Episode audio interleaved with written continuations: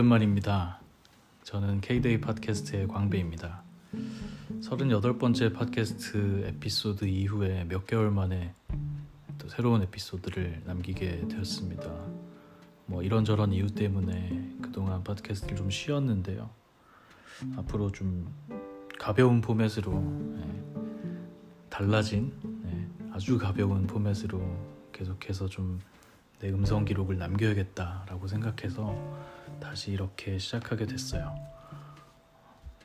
어, 잘들 지내셨나요? 네, 저는 뭐 잘 지냈습니다. 네, 뭐 특별한 게 있겠습니까?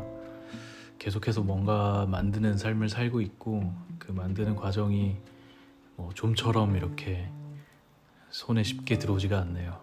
그러함에도 불구하고 내가 만드는 게 의미가 있겠거니라고 믿으면서 열심히 예, 그렇게 살고 있어요. 다들 어떻게 지내시는지 모르겠네요. 뭐 사실 이거를 듣는 사람들 중에서는 나랑 가까운 사람도 있을 거고 또는 뭐 별로 연락은 안 하는데 어, 가끔 가다가 이거를 듣는 분도 계실 거고 혹은 저를 전혀 모르는 분도 아마도 있지 않을까라고 생각됩니다. 지난번 에피소드를 보니까 재생수가 천 회가 넘는 게 있더라고요. 신기하게. 네. 그런 걸 보면 네, 저를 모르는 분도 계시겠죠.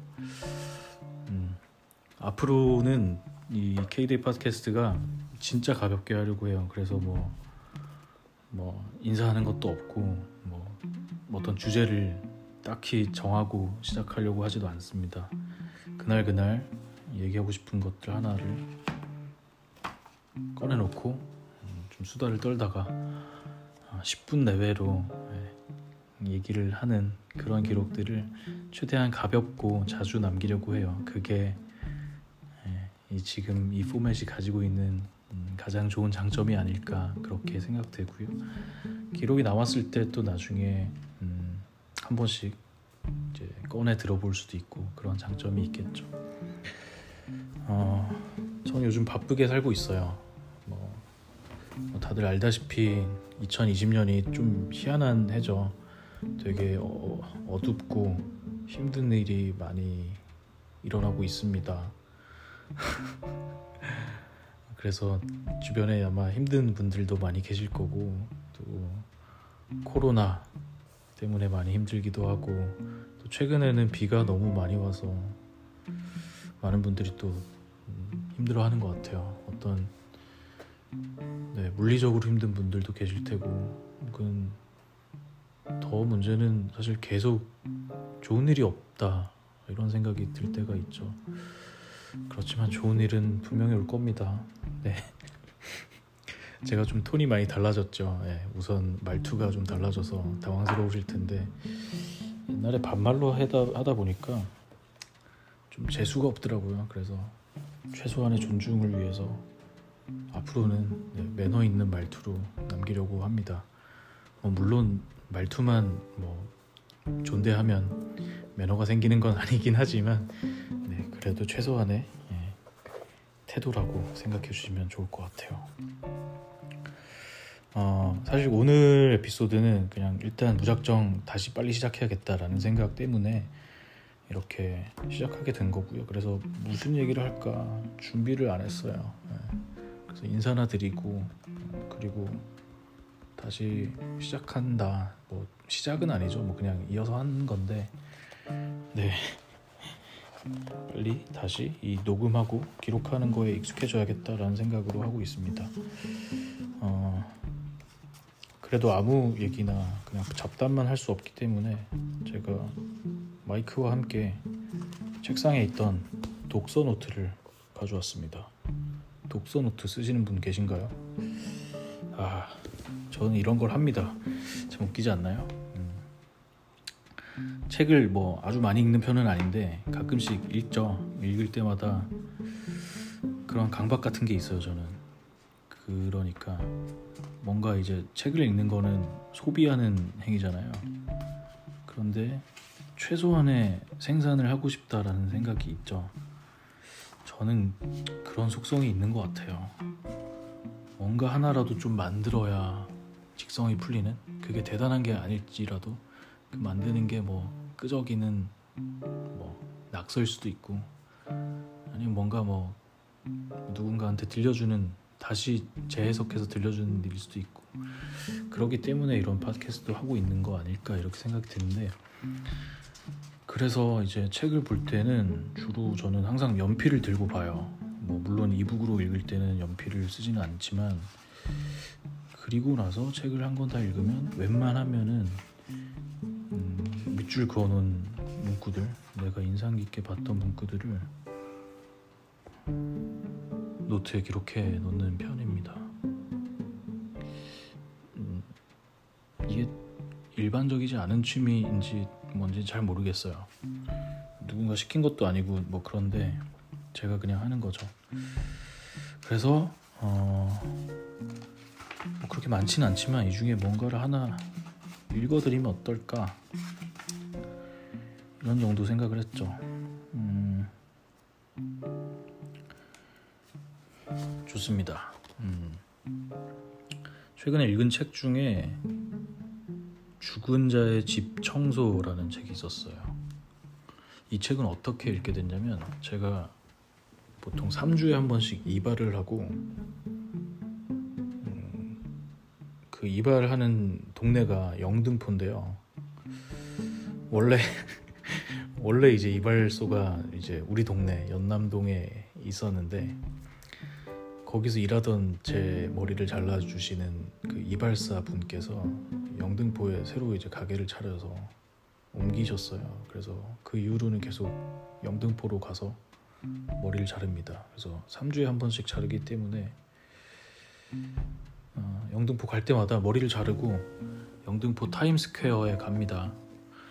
그래서 필요한 장을 보고 쇼핑을 하고 그런 일들을 하죠. 그렇게 갔는데 그날은 바지를 샀어요. 이 치노 치노 팬츠라고 하죠. 그 바지를 샀는데 제가 다리가 좀 아, 좀 창피한 얘기인데 다리가 좀 짧아요. 예. 그래서 그래서 바지를 사면 항상 그 기장 수선을 해야 됩니다.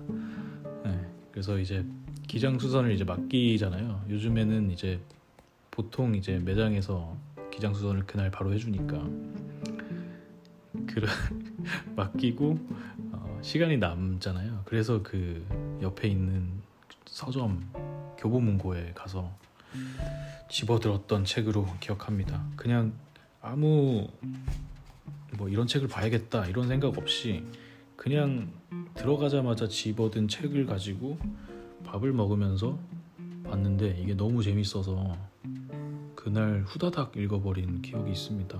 굉장히 인상적이었어요. 죽은 자의 집 청소라는 책인데 에세이입니다. 김완이라는 분이 쓴 책이고요. 김완 이분은 그 글을 쓰는 사람이기도 하면서 특수 청소업을 하는 분이세요. 그러니까 일반적인 청소가 아니라 어, 고독사 현장이라던가 혹은 범죄 현장 같은 어, 일반적인 청소 업체에서 하기 어려운 그런 현장의 청소를 하는 일을 하는데요. 그렇다 보니까 어떤 사람이 죽은 그런 장소를 많이 이제 청소를 하게 됐고 그 과정들에서 하나하나 이제 생각을 담아서 글로 펴낸 거죠. 어, 이런 분이 이분만 있는 건 아니더라고요. 몇 분 이런 일들을 하시는 분들이 좀 계시더라고요. 그래서 관련돼서 TV에 나오신 분도 있었던 것 같고 유튜브에도 어, 다른 유사한 분들도 계셨 계신 것 같아요.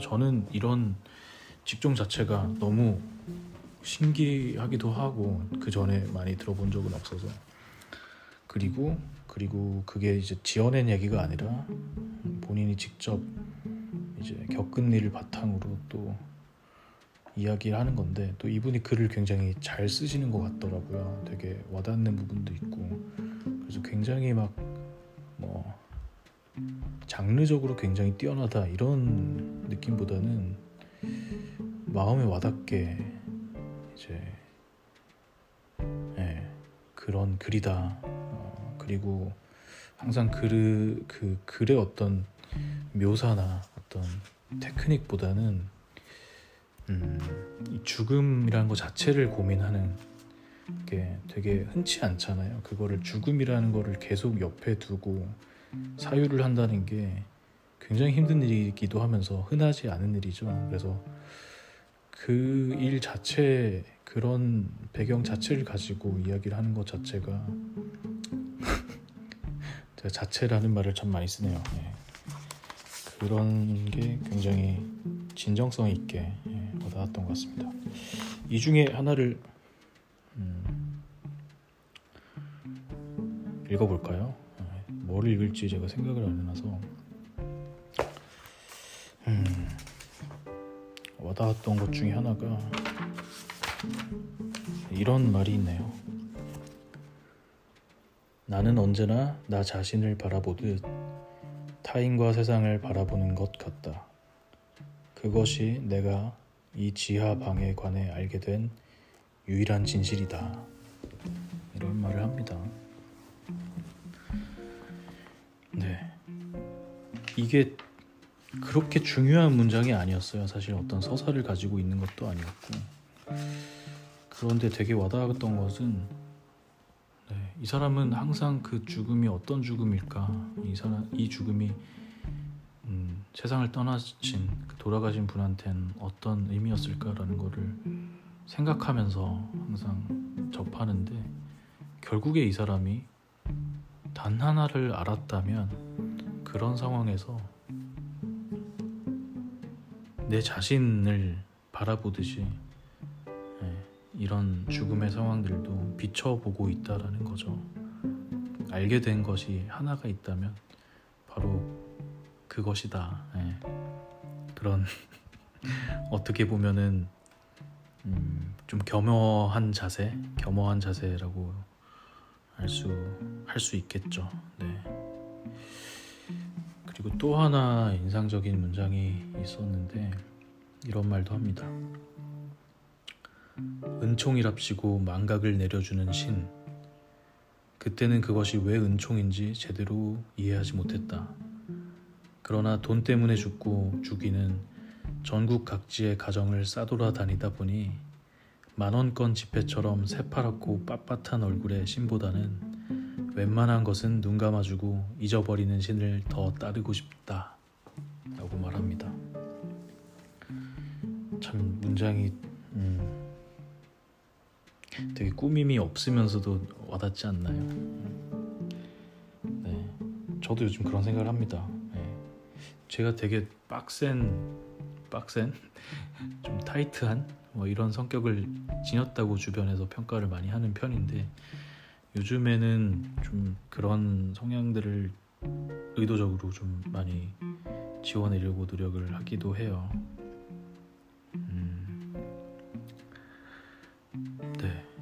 뭐 저도 잘 설명을 못 하겠네요. 어, 눈 감아주고 잊어버리는 신을 더 따르고 싶다. 어떤 네, 삶의 태도에도 여백들이 필요하다 이런 생각을 하면서 살고 있습니다. 그 그런 생각의 저변에는 네, 인간 따위가 무슨 계획을 하나라는 좀 그런 생각을 많이 하죠.